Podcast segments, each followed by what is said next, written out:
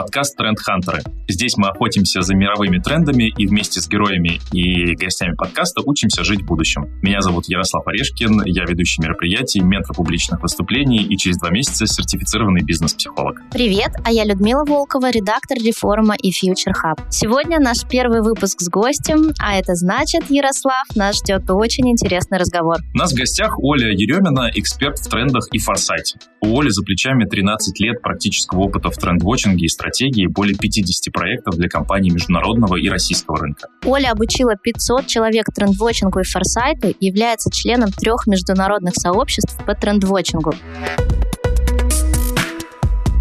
Оля, привет. Расскажи, пожалуйста, теперь простыми словами для нас, простых смертных, что все это значит. Привет, ребят, спасибо большое за представление. Я действительно занимаюсь трендами и периодически еще обучаю этому людей. Что все это значит? В первую очередь это значит, что я пытаюсь э, во всем хаосе происходящей информации увидеть какие-то логические процессы и понять, э, куда эти процессы движутся дальше. Для того, чтобы помочь э, бизнесменам и предпринимателям подстелить соломку, увидеть новые возможности и оценить, самое главное, долгосрочные перспективы, куда они могут двигаться и развиваться. Пилотном выпуске мы немножко говорили о трендах и о том, как мы их понимаем. Расскажи, пожалуйста, а как ты сама начала изучать тренды? Что для тебя стало таким спусковым крючком, курком интереса? Как ты этим увлеклась? Я работала в крупном корпоративном бизнесе. А, это был крупный банк, а, где занималась, работала в отделе стратегии, в департаменте стратегии. И мы занимались тем, что разрабатывали стратегию развития для самого банка, для его дочерних компаний и в целом для большой банковской группы. А, это был огромный процесс с привлечением дорогих консультантов, с привлечением всех подразделений банка. В общем, максимальный кипиш. А, и, соответственно, с какими-то плановыми показателями, которые спускались сверху от руководства банка, что вот нам все-таки надо вот сюда прийти. Процесс был очень интересный. Мы изучали рынок, а, мы изучали конкурентов, мы изучали хотелки бизнеса, пытались все это сопоставить, уместить в те рамки, которые спускаются сверху, но каждый раз я задавалась вопросом, ну как же так? Мы планируем на 3-5 лет вперед, делаем какие-то прогнозы, оцениваем показатели, ставим, как будет расти наш бизнес, абсолютно не учитывая внешний э, контекст происходящего. Потому что в этих стратегиях не было ни про политическую ситуацию в стране, ни про другие страны, ни про другие отрасли, которые также влияют на нас, ни про то, как будут меняться люди с этим временем. И мне все время казалось, что это какая-то ну, работа ради работы, что ты что-то делаешь на бумаге, да, потом все, значит, дружно напрягаются, чтобы все это реализовать.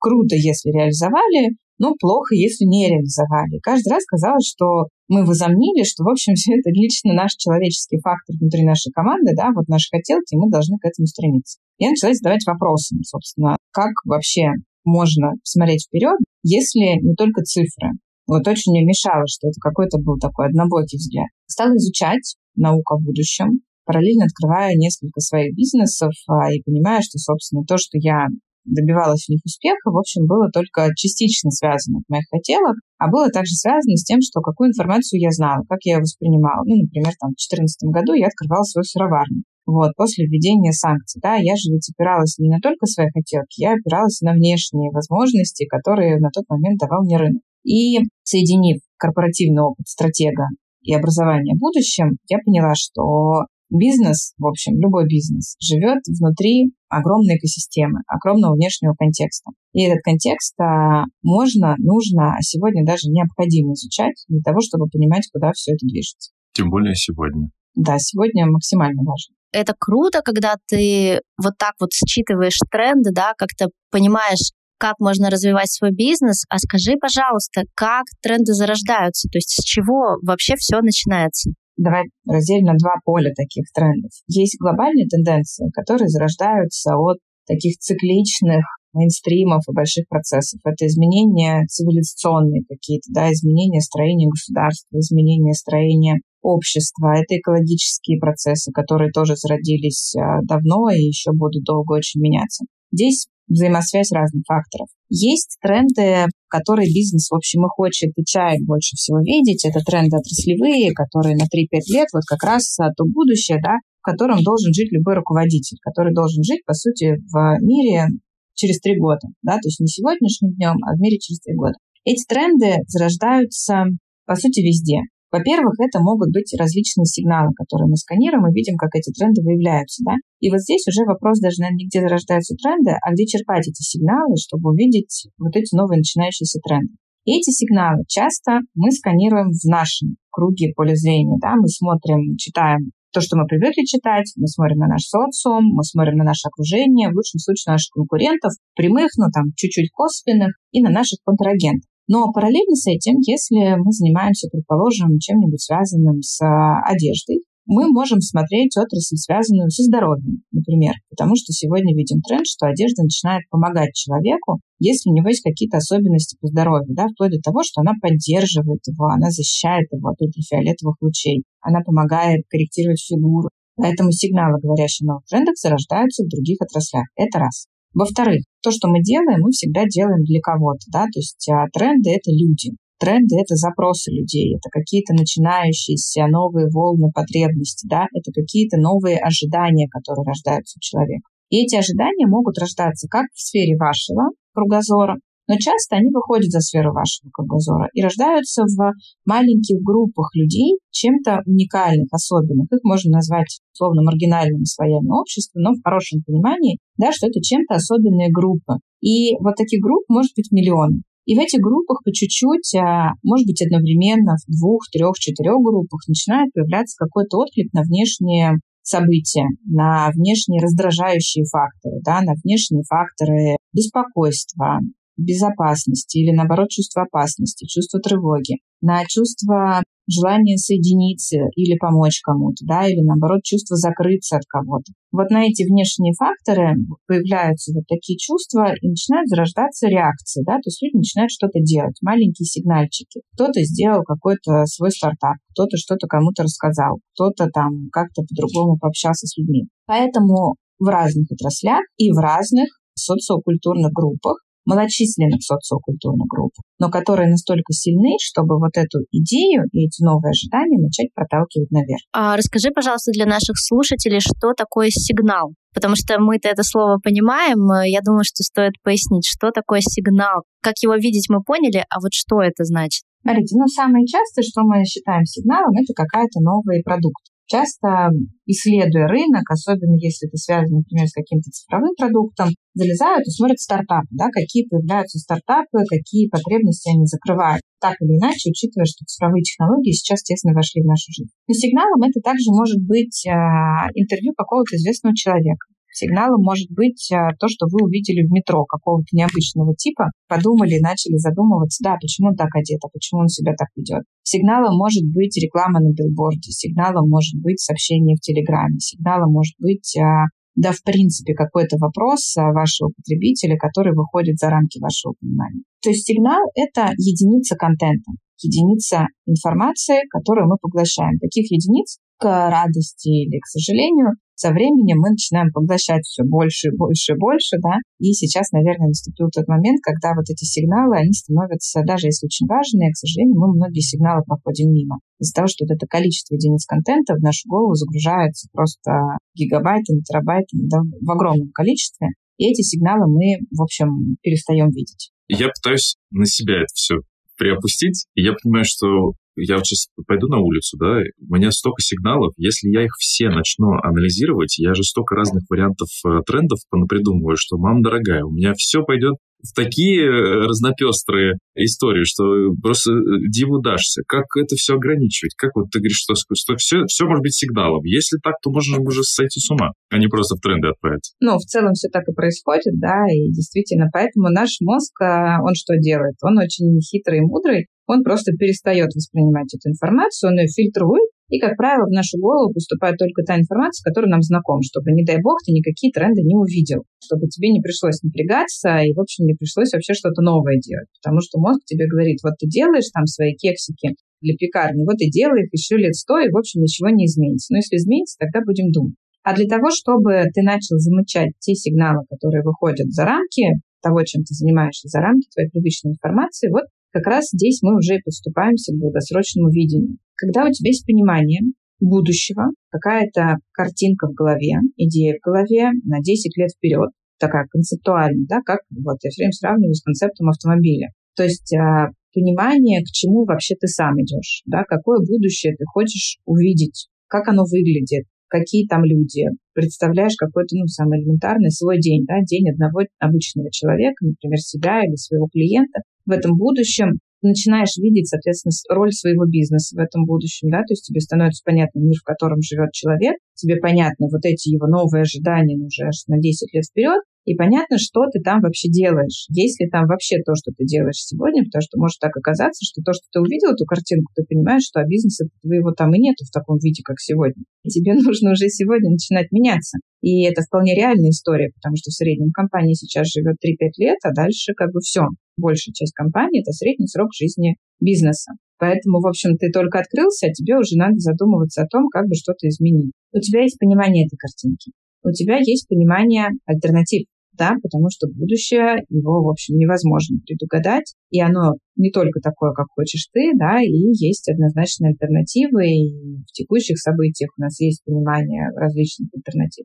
Самое важное, во-первых, увидеть это будущее, выйти за рамки сегодняшнего дня, увидеть, что мир изменится. За 10 лет он изменится очень сильно. А увидеть, что вариантов этих изменений может быть несколько. Таким образом, ты свой мозг начинаешь уже расшатывать. Ты его выкачнула с сегодняшнего дня и сказала, знаешь что, вообще посмотри, там же вот все по-другому будет. И он начинает работать, да, то есть ты его уже напряг, ты ему сказал, ты знаешь, что, дружок, если мы тут сейчас не подготовимся, у нас будут через 10 лет большие проблемы. То есть ты в него вот это вот поселил. После этого ты выходишь на улицу и начинаешь видеть другие сигналы, потому что у тебя, во-первых, появилось альтернативное мышление, ты увидел две картинки, да, то есть ты сказал, мозг, у нас есть два варианта. Выживем, не выживем. Нам надо понять, в какой вариант вообще развивается мир. И твои сигналы начинают складываться в картинку. То есть ты видишь уже не отдельно вырванную из контекста информацию, а ты уже понимаешь, ага, вот тут вот Озон запустил у себя на складах, работают бывшие заключенные. У тебя в одну сторону, ага, там социальная ориентация, ну, предположим. Ты увидел другой контекст. А, например, где-нибудь фермеры в Голландии выиграли выборы, потому что они больше за нормальное сельское хозяйство и против кузнечиков. У тебя там в другую сторону, да, там этот сигнал появился. Ты увидел какие-то геополитические события, результаты, итоги переговоров. И у тебя этот вал информации, понимаешь, из каждой отдельной единицы начинает просто укладываться в картинки. Есть ли какие-то способы хочется сказать, не сойти с ума, а, но я скажу так, есть ли какие-то способы свериться с объективной реальностью? Я живу внутри своей нейросетки, у меня свой опыт. Вот я хожу и смотрю там эти сигналы. У меня кто-то там ест кузнечиков, кто-то заключенных приглашает рассортировывать продукты, и я решаю, что это все сигналы того, что через 10 лет будут четырехногие люди. Ну, например. Как мне с реальностью все это сопоставить, понять, что я не брежу, а что все-таки, наверное, как-то я вижу тренды? То есть есть ли какие-то стратегии, метрики, что-то такое, что позволит понять, что это не моя просто личная фантазия, а я прям вот чувствую, что тренд набирает актуальность. Нужно начать, вот чтобы эти концепты сформировать, да, то есть вот такие ориентиры в будущем, тебе надо изучить максимально глобальные тенденции, так называемые мегатренды. То есть это понятие, знаешь, таких от 15 до 20, ну, примерно, да, количество. Ты можешь там начать с 5, в принципе, понимание общих мейнстримов развития планеты и людей на этой планете. На их основании ты как раз рисуешь вот эту картину будущего, да, то есть это не просто выдуманное из головы люди какие-то, да, или мы все погруженные в матрицу, или наоборот, мы все живем, значит, ромашки собираем. А это понимание на основании процессов, которые сегодня уже происходят, адекватной реальности, которая сегодня есть, от которой мы многие отстраиваемся и считаем, что раз это какой-то глобальный процесс, и повлиять мы на него не можем, знать о нем не обязательно. А здесь мы наоборот, мы изучаем этот глобальный процесс, да, изучаем эти глобальные тенденции, и у нас появляется какое-то, в принципе, понимание, да, что даже когда все текущие события закончатся, глобальные тенденции от этого не сильно, в общем, зависят. А ты можешь назвать этой глобальной тенденцией? Первая тенденция называется на взаимосвязанный мир. Сразу хочу оговориться, глобальной тенденцией занимаются несколько компаний, там порядка 10 компаний. Я знаю 10 систем этих глобальных трендов, каждый там в свою сторону перетягивает. Я расскажу те, которыми занимаемся мы, изучив а, вот все, что есть в мире и сделав свой какой-то осознанный выбор и периодически его перетряхиваем. Взаимосвязанный мир – это про то, что как связано развитие человека и технологий. Это про то, как и до какой степени мы будем использовать искусственный интеллект, а где он нам будет помогать, а где будет мешать. Это про то, где наш выбор, где выбор технологий, про то, насколько мы готовы роботизироваться, что мы готовы в теле заменять, а что не забирать. То есть взаимосвязанный мир про связь э, технологий и человека, про то, как люди через технологии связаны друг с другом, про то, как люди связаны с технологиями. Это очень важно, потому что здесь каждый для себя должен как раз вот с этой границей определиться самостоятельно. То есть есть общий процесс, да, вот этого усиления? Как это будет связано, да, то есть а, через 20 лет кто будет жить на территории России, как будут выглядеть эти люди, потому что мы уже сегодня видим, насколько смешиваются культуры, да, кей-поп-культура, которая популярна среди детей. Вот буквально вчера мы ехали с а, дочкой в метро, она увидела а, людей азиатской внешности и говорит, какие странные эти корейцы. Я говорю, что ты взяла, что это корейцы? Как ты вообще определила? Она такая, ну вот, говорит, моя подружка Вика там и Настя, им всем так нравятся корейцы, они говорят, что они такие красивые, у них такой красивый разрез глаз. И я начала вот наблюдать, ну, как бы с детьми разговаривать, они же во многом, многие тренды начинают как бы провоцировать, да, это же те люди, которые как раз и будут жить в этом мире через 10 лет, которые же будут, моей дочери будет 20 лет. Ну, то есть это полноценный гражданин, который имеет право голосовать, принимать решения, покупать, работать. И я думаю, ее друзья считают, что корейцы красивые и смотрят культуру корейскую, сериалы корейские. То есть насколько вообще, вы представляете, может измениться мир за эти 10 лет? Это же ведь абсолютно другой мир. Мир Азии — это совершенно отличный от нашего западного мира. Все-таки мы пока больше ориентированы на западную да, культуру, моду, одежду. А представьте Россию, ориентированную на Азию, на Турцию, на Африку, в конце концов. Это же иной, абсолютно иной мир. Вот это то, что волнует меня, примеры таких глобальных тенденций, которые есть, которые нам действительно о многом показывают. И самое интересное, что если мы изучим эти глобальные тенденции, мы увидим все вот эти сегодняшние процессы. Стоит даже поговорить со своими детьми, да, которые говорят, что корейцы красивые люди, и они хотят жить в Корее. В этом плане Россия как раз э, сможет показать, насколько она и в Европе, и в Азии евразийское государство. Понятно, с глобальными трендами чуть понятнее. Это вот еще один тренд, если про глобальный сказать, про глобализацию, да, что как бы глобализация, по сути, продолжается. Она очень сильно нравится вот этим взаимосвязанным миром, глобальным трендом. В чем она продолжается? В обмене информацией в первую очередь. Сегодня мы видим, что люди хотят не просто обмениваться, да, а начинается процесс поддержания аутентичности у нас вот есть вот так, и мы хотим эти традиции возродить, и мы приезжаете, они будут классные, но при этом нам нравится и все, что есть а, внешне. Очень сильно, кстати, вот в фэшне видно, в одежде, как я уже говорила, да, в разных отраслях надо наблюдать. В одежде вот последнюю коллекцию Dior запускал в Индии совместно с местными мастерами, и получилась потрясающая яркая коллекция, да, такой симбиоз восточной и западной культуры. Поэтому, если посмотреть еще дальше, да, кто сказал, что Восток с Западом не могут, в принципе, объединиться, получить какой-то новый вообще симбиоз и новую культуру. Было бы круто. Оля, у меня такой инсайт случился, то есть в целом наши дети — это по факту главные трендвотчеры будущего. Ну, не трендвотчеры, а трендсеттеры.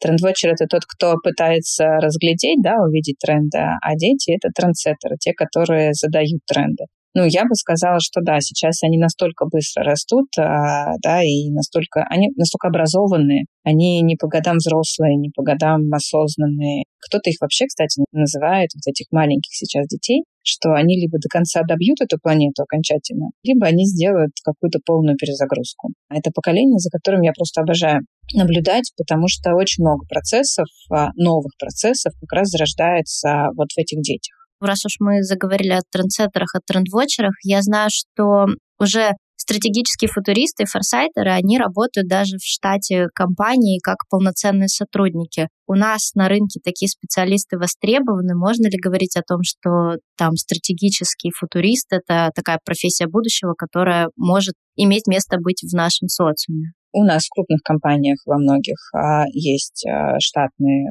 R&D-офисы, да, которые занимаются исследованием и развитием. Есть штатные трендвотчеры. Сегодня в России, кажется, переломный момент, потому что пока мы еще находимся на той стадии, когда большинство думает, что планировать дальше квартала вообще дело неблагодарное. Но появляются люди, которые начинают отличать планирование от проектирования, да, то есть от циферных показателей. То есть с цифрами, конечно, сейчас работать бесполезно. Строить какие-то прогнозы рынка, ну, в общем, такое себе удовольствие.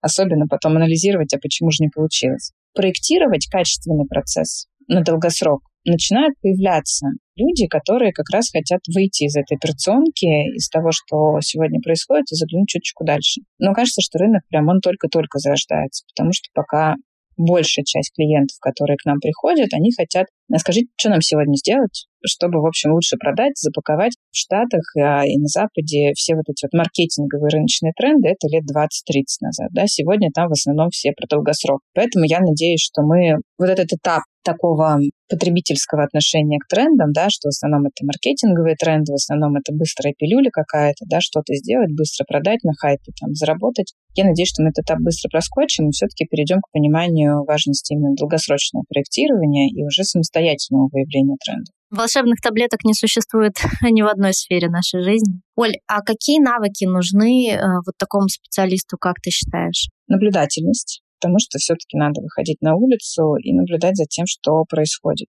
Любознательность. Ты наблюдаешь, видишь какой-то сигнал и понимаешь, что он какой-то странненький, чем-то он тебя напряг. Тебе нужно узнать, что это, зачем он связан, да, то есть ты видишь какое-то событие, которое моментом начинает распространяться, ленса, да, например, когда мы меняли фотки на картинке, сгенерированные искусственным интеллектом. Поверхность, да, вот, всем прикольная игрушка зашла. Любознательность — это когда ты думаешь, а почему она всем зашла? Что такого в этой ленте, почему определенный, а кто в это игрался, ты начинаешь видеть среди знакомых, что в основном это миллениалы, там, 35-45 лет. У молодых я редко увидела эту ленту. Ты начинаешь копаться дальше, да, там, а почему они это делают? Поспрашиваешь у своих друзей, там, а почему вы поменяли фотку? А мне скучно, а мне захотелось что-то изменить. Но, с другой стороны, я не готов выкладывать какие-то другие личные свои фотографии. Ты начинаешь видеть глубинные истинные мотивы, почему люди стали меняться. Это называется любознательность. Системность. К сожалению, тренды выявить за квартал нереально. Это процесс и образ мышления. То есть либо ты этим занимаешься 24 на 7, ну, либо лучше не браться, потому что тогда отличить тренд от хайпа, от какого-то такого события временного невозможно. То есть здесь только регулярное наблюдение. Ну и умение все это красиво запаковать. У меня, наверное, с этим самая большая проблема, потому что я готова писать трактаты, а вот запаковать все в одно предложение для меня все еще сложно, пытаюсь прокачивать. Супер. Надеюсь, вы все это записали. Такие навыки будущего. Я бы даже, наверное, сказала, что это прям хард-скиллы для тех, кто хочет в будущее идти. Если вам интересно их развивать, э, прокачивать hard и soft-скиллы нового времени, не забывайте, что у нас есть интеллектуальная платформа Future Hub. Там много крутых лекций и материалов. Олины лекции, кстати, тоже там у нас есть. И первые семь дней у вас будет trial. Выбирайте тариф подписки на сайте по ссылке в описании к этому выпуску. Будем вас ждать. У нас там правда здорово.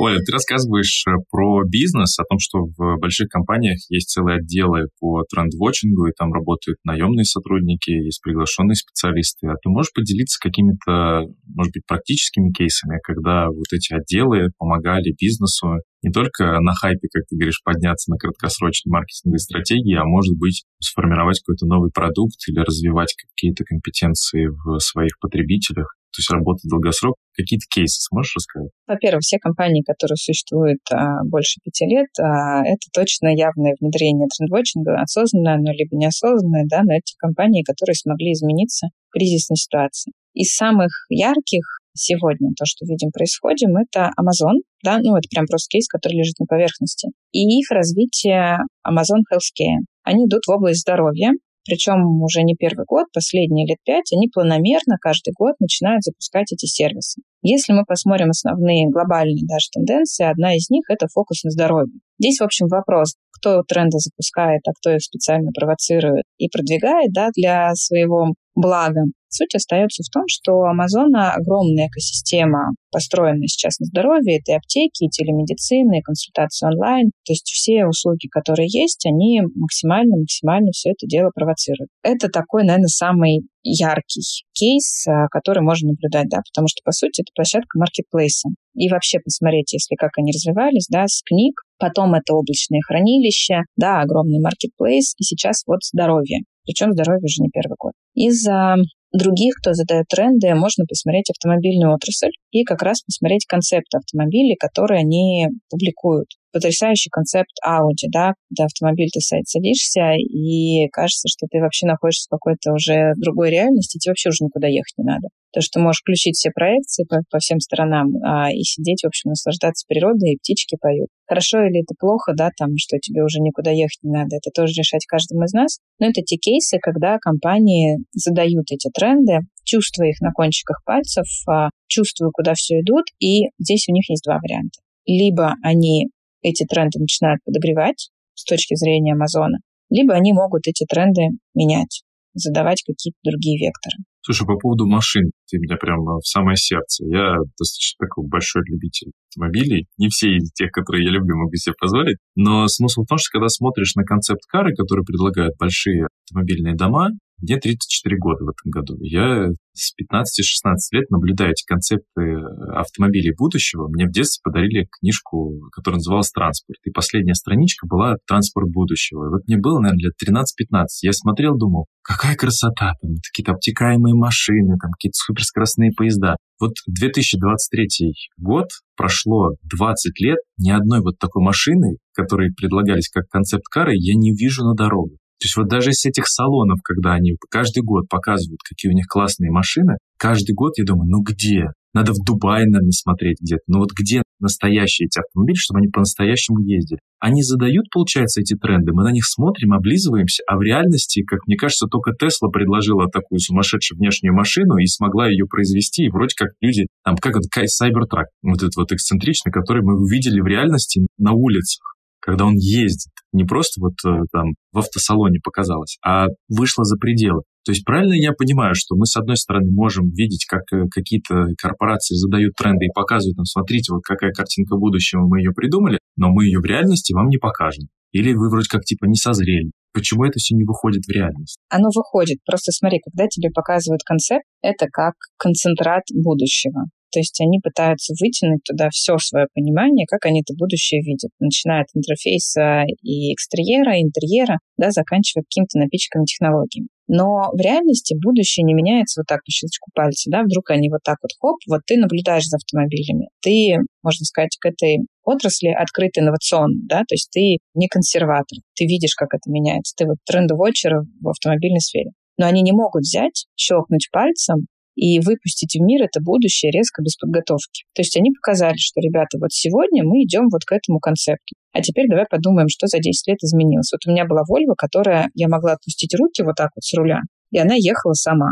Ну, то есть я даже на педаль не нажимаю. Десять лет назад, ну, честно, я бы не могла подумать, что у меня будет машина, которая едет абсолютно самостоятельно, да, если бы еще не наша российская разметка на дорогах, то можно было бы, в принципе, еще кофеечек попивать, потому что на подъезде к Смоленску у Вольвы ломался мозг, и она мне постоянно говорила, что, в общем, остановитесь, попейте кофе, потому что вот эти вот мои попытки объехать ямы, она думала, что я либо, в общем, сплю уже за рулем, либо засыпаю, да, то есть поэтому, ну как сюда выпустить вот эти обтекаемые концепты? Будущее же, надо же подготовить дорогу для этих автомобилей. Поэтому будущее, оно постепенно потихоньку наступает, да, если посмотреть новые BMW, которые вот электро полностью, они же уже есть такие вот все обтекаемые, такие гладенькие, новые Volvo, которые электроавтомобили вышли, тоже такие же обтекаемые, гладенькие. Просто потихонечку что-то из этих концептов дополняется, ну, конечно, что-то меняется, да, так же, как и наши концепты в голове. Мы сегодня увидели будущее, через год делаем апгрейд, конечно, там что-то изменится. Внешний-то контекст меняется.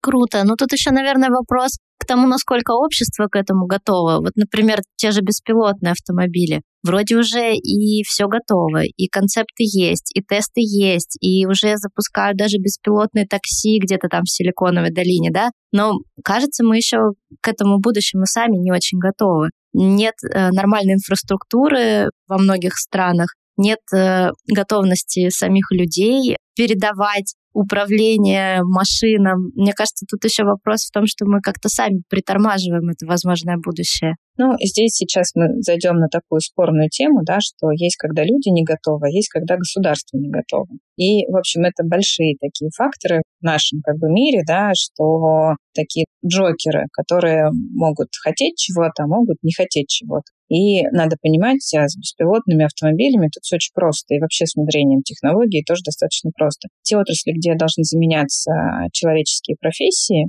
любое государство понимает, что этих людей надо содержать. Вот готово ли государство к содержанию тех, а, кто, в общем, выйдет из руля, из а, поликлиники, еще откуда-то? Надо ли это делать или не надо? Это, в общем-то, собственно, и есть в этом вопрос не все те технологии, которые сегодня созрели, уже готовы полностью что-то заменять, не все эти технологии можно, в принципе, выпускать в свет. Поэтому, в общем, автопром может мечтать о чем-то, да, но ему сверху скажут, что, знаете, что, ребят, давайте вы, в общем, подрисуете тут руль и водителя сюда посадите, да, чтобы вот он ездил. С другой стороны, как бы мы видим с вами каршеринг. Это абсолютно инновационная вещь, которой тоже 10 лет назад мы не могли подумать, что ты можешь пойти и взять Porsche на прокат э, и просто ездить эти факторы не стоит как бы недооценивать, и нельзя на них не обращать внимания. То же самое с дронами. Ты говоришь о том, что никто не мог подумать о том, что каршеринг войдет в нашу жизнь так быстро и резко. В связи с этим мне хочется спросить как раз про тренд. У каждого тренда, я так понимаю, есть разная скорость реализации. У кого-то от зарождения до реализации проходит 10, 20, 30 лет, а у кого-то вот раз, два и все, и уже реальность. Есть, если мы берем технологические тренды, там, в принципе, 20 лет — это если без каких-то форс-мажоров. Еще есть так называемая техногенная зима, да, когда технологию как раз замораживают и говорят, так, стоп, подожди, короче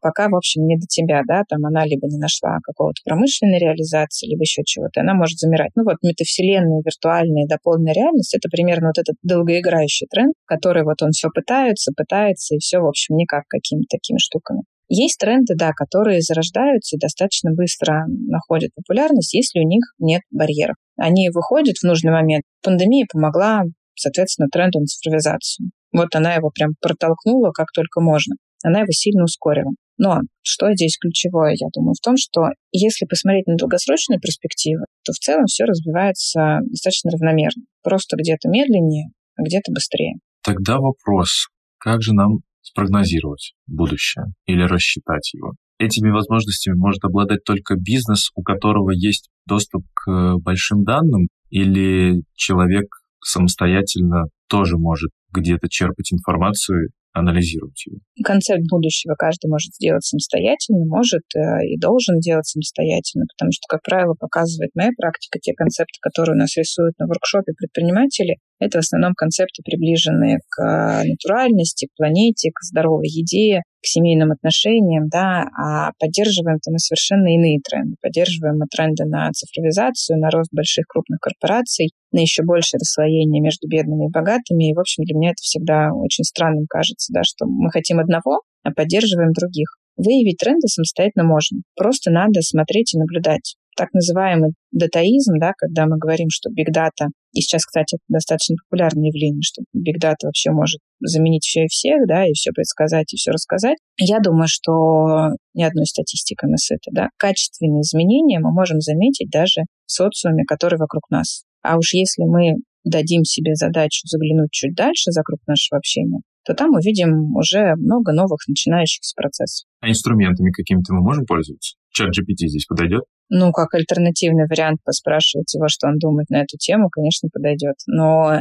он не должен быть единственным инструментом. Во всем должен быть баланс. Ты можешь воспользоваться чатом GPT и выгрузить статистику, но качественные исследования никто, кроме тебя, не проведет логические цепочки простраивать должен человек. И это тот навык, а, вот если говорить про хардскиллы, которые надо прокачивать нам всем видеть взаимосвязи и логику в происходящих процессах, соединять в единую картину разрозненные отличные сигналы. Это то, что нельзя отдавать на аутсорс, и то, что лучше человека больше никто не сделает. Но это креатив, методика креатива. Слушай, чуть-чуть off top Ты говоришь, мы хотим одного, а поддерживаем другое.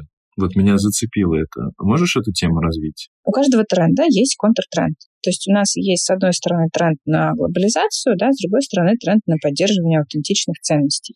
У нас есть, с одной стороны, тренд на всеобщую цифровизацию различных процессов, а с другой стороны, у нас есть тренд на то, что люди продолжают ходить в магазины, стремятся к личному общению, есть несколько разных сценариев, да, в разных векторах, если смотреть. Один из них, соответственно, это либо мы перестаем, в общем, ценить человека как пупа земли и понимаем, что мы живем в контексте, что мы живем в мире, и мир, в котором мы живем, надо уважать. К этому тренду относится восстановительное земледелие, когда полностью меняется вообще производство пищи, не исчерпывая до конца землю, да, а восстанавливая ее. К этому тренду относится осознанное потребление, когда мы покупаем не 33 платья за год, чтобы один раз одеть, начинаем покупать какие-то качественные вещи и формировать из них коллекции, чтобы, в общем, долгосрочно носить. Есть контртренд на цифровизацию, ну и вообще такое, скажем, антиестественное, я сказала, развитие. Замещение еды на генно-модифицированную, ну, что сегодня тоже, в принципе, происходит, да, если почитать, что, ну, как бы много, на самом деле, еды появляется в Евросоюзе, не знаю, муку из кузнечиков уже утвердили, у нас а, для животных а, производят из белка насекомых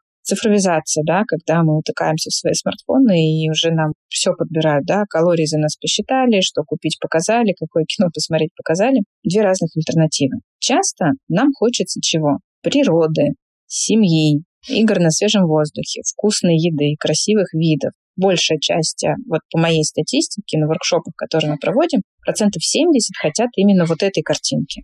Но поддерживаем мы контртренды потребляем. Мы редко разбираемся в том, что едим. А самое главное, мы стремимся вот к этому бесконечному замещению наших функций на искусственный интеллект. Мы отдаем ему все. Выбор куда сходить и что посмотреть. Подсчет и аналитику наших клиентов, да, и даже уже не смотрим на них в лицо и с ними не разговариваем. Об этом примерно я говорю, да, что когда мы хотим такого земного сценария, ну, значит, надо что-то оставить и делать самостоятельно а не бесконечно поддерживать те же самые крупные корпорации, маркетплейсы. А как поддерживать? Во-первых, отдавать себе действительно отчет, какое будущее мы хотим. Это раз. Второе, соблюдать какой-то баланс. То есть если все-таки вы там про осознанное потребление, про экологию, можно покупать и то, что вам доступно, и то, что недоступно, но понимать, зачем вы это покупаете. Перестать а, стремиться к фотографиям. Я хочу вот, чтобы на каждой фотке я выглядел по-разному. Вести свой бизнес. Сегодня бизнес-модели в основном ориентированы, конечно, на больше продать и больше заработать. И все составляющие, связанные с вот таким долгосрочным развитием, все это невыгодно. То есть строить бизнес, который приносит пользу, невыгодно, очень дорого. Ни что связано с экологией, ни что связано с помощью там, общества, да, вот это все невыгодно. И кажется, что новые бизнес-модели как раз это когда мы умеем зарабатывать и не портить этот мир. Не только за счет маркетплейса, да, вот а, быстро вывести, быстро что-то продать, развивать свой бренд и тем самым создавая баланс. Потому что чем меньше мы тратим, не знаю, на рекламу и на продвижение, тем выгоднее мы делаем покупки для нашего покупателя. Это сложно, это дорого. Этим никто не хочет заниматься, да, и потреблять, разбираясь в том, что ты ешь, что покупаешь, это сложно. Проще, когда ты что-то тыкнул, да, не задумываясь о том, где это, кем произведено. Проще, когда ты вышел на площадку, которая вроде как тебе там все оплатила и тебя продвинула, но в долгосрочной перспективе это тупиковый вариант. Ну, это мое уже личное мнение. Ну, такая утопичная картина получается, Оль. Ну, она условно утопичная. Я просто думаю о том, как весь мир попробовать развернуть в сторону вот такого тренда на осознанность, на локальность, на какое-то взаимодействие. Это же достаточно сложная история. Насколько все должны быть вовлечены в эту идею, чтобы начать ее развивать. Кажется, что это прям сложно реализуемо в нашем мире, где просто сами скорости такие высокие, что даже остановиться и подумать об этом иногда некогда, особенно, наверное, корпорациям. У них же на самом деле есть один вектор больше продать, больше заработать, еще больше вложить в бизнес, еще больше продать, еще больше заработать. Тут такой момент давайте надеяться на наших детей, да, что у них вот этот концепт будет, и они смогут по-другому как-то выстраивать э, взаимодействие. Есть фильм, он называется «C'mon, c'mon». Если вы смотрели, там э, завязка сюжета заключается вокруг того, что мужчина, который работает на каком-то радио или он записывает подкасты, он ездит по, значит, городам, э, это американские фильмы, соответственно, по американским городам он ездит, разговаривает с молодыми людьми, которые ну, осознанные, но осознанные к возрасту уже 11, там, 12 лет. Ну, то есть вот то самое новое поколение, когда они уже взрослые, самостоятельные, полноценные личности, которые, однако, еще пока находятся на содержании у своих родителей, и они как-то вот осознавая свою жизнь с 11 до 19 будут еще учиться за счет родителей, не обременены необходимостью зарабатывать на жизнь самостоятельно. То есть уже ты живешь полноценно, уже видишь полноценный мир, но за тебя еще платят. И вот он задает им всякие вопросы по поводу того, какой мир вы видите, какое будущее вы видите, как вы видите этот мир. И в этом фильме большинство детей, к сожалению, обреченно отвечают на вопрос, как вы видите мир. Не с активной позицией, что мы сейчас войдем в этот мир, мы его поменяем, мы сейчас все тут покажем, мы расставим все на свои места.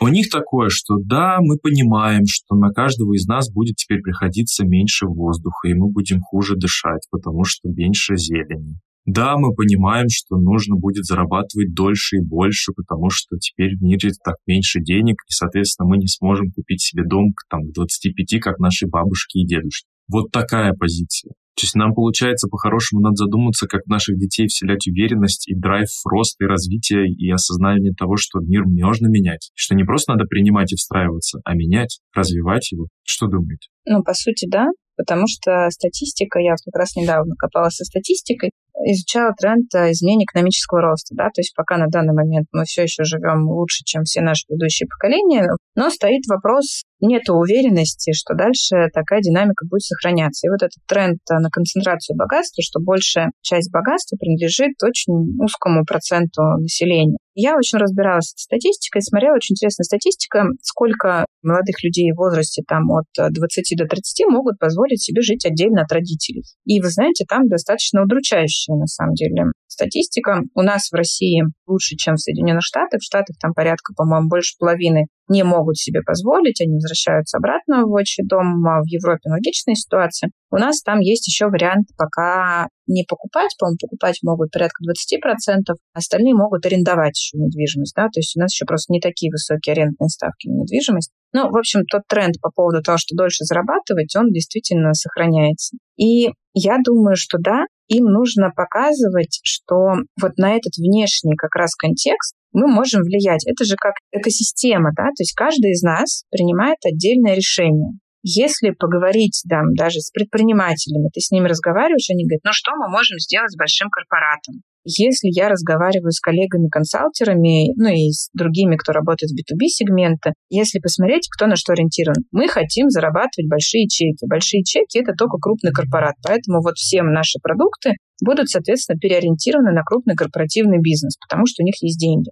То есть получается, мало того, что мы малый и средний там бизнес, а, да, и оставляем без знаний, потому что им, по сути, это недоступно становится из-за вот этой политики крупных чеков. Мы своим детям также не показываем, да, что они могут что-то изменить и на что-то повлиять. Потому что, ну, частый вопрос у ребенка, ты говоришь ему, убери со стола, у него вопрос, а почему я? Не знаю, у кого есть дети, наверное, это будет знакомая ситуация. Моего сына вот что-то попросить сделать. У него сразу, а почему я? Очень часто допекает объяснять, а почему ты, да? То есть, а вот другие не убираются. А почему я должен? И что ты говоришь? А я ему начинаю, я говорю, что в данный момент я разговариваю с тобой, и меня другие, в общем, не волнуют. Ты отвечать будешь сам перед собой за свои поступки. Поэтому я говорю, ты тут мне устроил свинюшник на столе, поэтому ты, в общем, и убираешь и за собой теперь, и за сестрой чтобы, в общем, в следующий раз вопросы не задавал. Возьми ответственность за свою жизнь и свое будущее. А как по-другому? Ну, никак, я согласна. И это поколение, которое меньше там присутствует в онлайне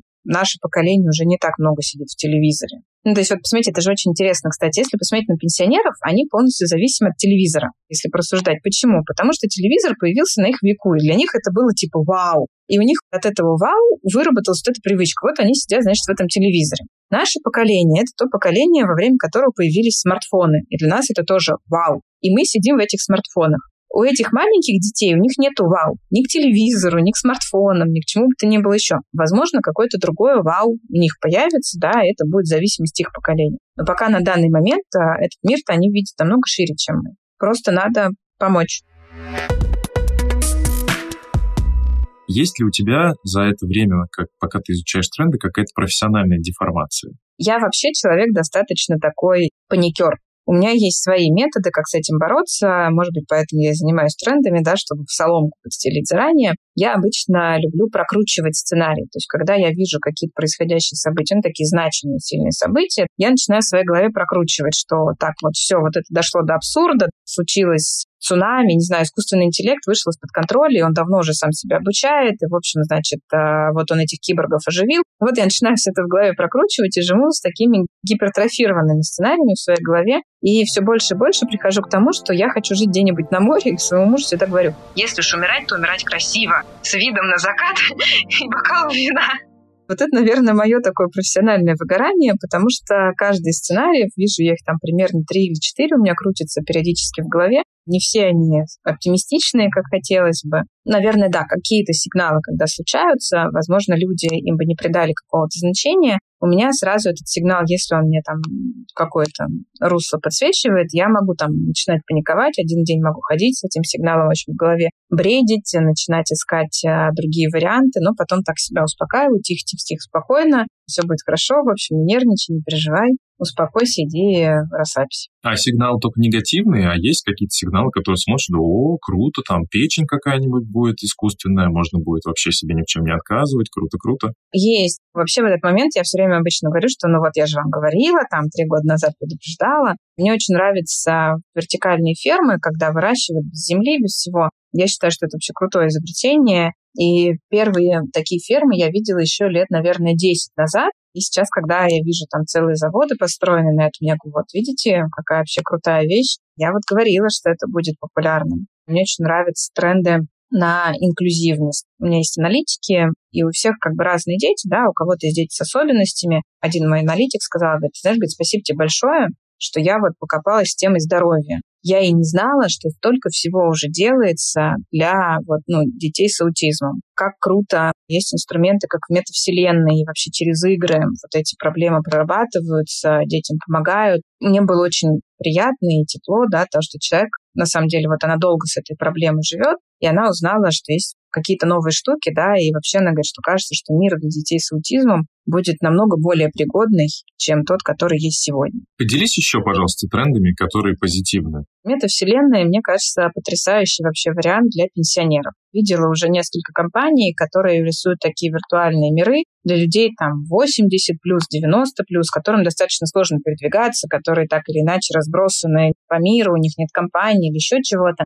И вот они в этих метавселенных общаются. Ну, это прям яркий пример эпизода из сериала «Черное зеркало», где там эти, в общем, пенсионеры лежали. Вот это все есть в реальности, и мне кажется, это потрясающее использование вот таких вот технологий да, для людей, которые действительно с какими-то ограниченными особенностями или в силу возраста уже не могут вести активный образ жизни, а получать как бы эмоции и удовольствие хочется. Мне нравится тренд, я не знаю, кому как он зайдет, а отказ от алкоголя и вообще каких-то стимуляторов, он действительно есть. Сейчас активно замещается различными напитками, да, там какими-то газированными. Ну, по мне, так ниша это вообще еще открыто, потому что условно заместить мясо на растительное мясо со вкусом мяса, ну, это какая-то странная штука. И кажется, что в части напитков, да, и вот каких-то таких вещей без стимуляции, да, просто для удаления жажды, получения какого-то другого эстетического удовольствия, это вообще ниши все открыты. И, в принципе, ниша, когда люди пытаются вот сейчас тренды научиться получать эмоции просто ценить тот момент, в котором ты живешь. У меня, например, с этим большие проблемы, да, я как трендвотчер, вот, наверное, еще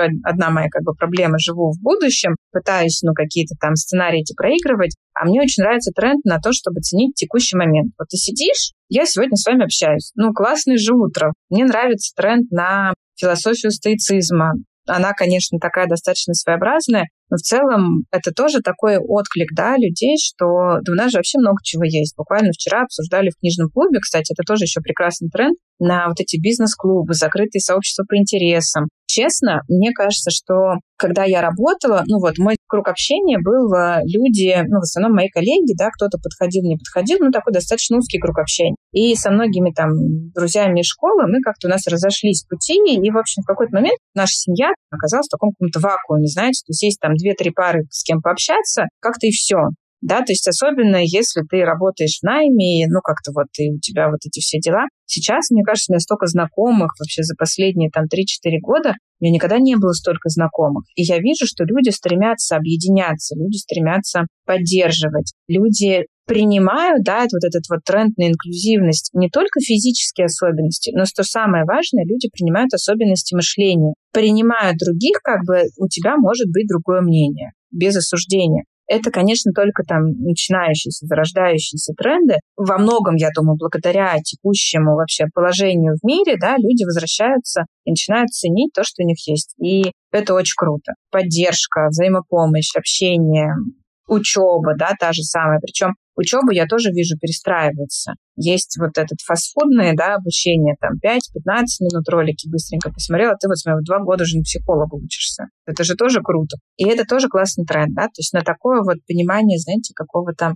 качества. И качество во всем. Качество в общении, качество образования, качество в потреблении. И это, ну, я считаю, очень сильные тренды. Вот, вот эти тренды надо прокачивать. Ура! Оля, спасибо за такую позитивную нотку. Наверное, на этом примерно мы будем завершаться. Хорошо завершать на подъеме. У меня последний вопрос, просьба. Ты говоришь, э, часто обращалась к исследованиям, э, к каким-то источникам. Можешь поделиться с нашими слушателями, куда смотреть, чтобы поискать тренды? Может быть, есть какие-то школы, какие-то источники? Вот куда посмотреть? Ну, приходите ко мне, я провожу воркшопы, и у меня есть канал, даже кто-то его читает и говорит, что интересно. Что почитать? Для прям такого многоуровневого да, изучения и понимания, как вообще разные культуры и а, страны даже относятся к трендвотчингу. Первое — это немецкие источники. Немецкие, датские — это либо Зюкюнф институт, он прям пишет Зюкюнф как будущее, и Копенгагенский институт будущего. За океаном это trendwatching.com, да, но сразу могу сказать, я пользуюсь и импонирую немецким и скандинавским системам, потому что они как раз вот про эти глобальные, соответственно, тренды, да, про них описывают. Все, что за океаном, кажется, больше настроено на маркетинговое русло.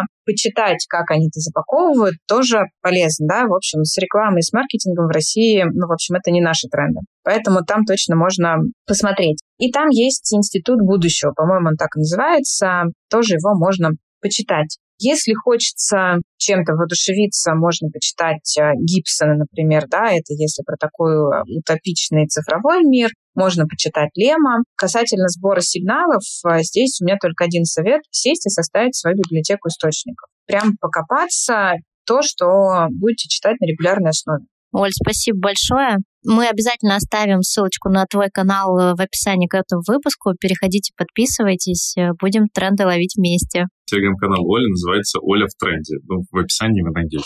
Друзья, нам пора заканчивать. Э, у нас сегодня в гостях э, была Оля Еремина. Мы говорили о тренд-вотчинге, форкастинге, о том, как строить прогнозы трендов, э, как изучение трендов помогает бизнесу выстраивать стратегии, можно ли рассчитать, спрогнозировать будущее, поговорили о трендах, о позитивных, о негативных, о разных. В общем, Оля, спасибо тебе большое. Спасибо вам огромное за интересные вопросы и интересную беседу. Продолжайте охотиться на тренды с нами. Подписывайтесь на наш подкаст на любой удобной для вас подкаст-платформе. Мы есть на Яндекс Музыке, мы есть на Apple подкастах, на Google подкастах, ВКонтакте. В общем, везде, где вам удобно, подписывайтесь, ставьте звездочки, лайки, советуйте коллегам, друзьям. Переходите обязательно на сайт подкаста и пишите, какие темы вам интересно было бы обсудить в следующий раз. Задавайте вопросы, предлагайте своих гостей или приходите сами. Мы с радостью возьмем э, ваши вопросы в работу работу над выпусками. И, конечно, увидимся на интеллектуальной платформе для саморазвития futurehub.io. Следите за нами в Телеграме и ВКонтакте. Все ссылки мы оставим в описании к этому выпуску. И встретимся здесь ровно через неделю. Пока-пока. Да увидимся в будущем.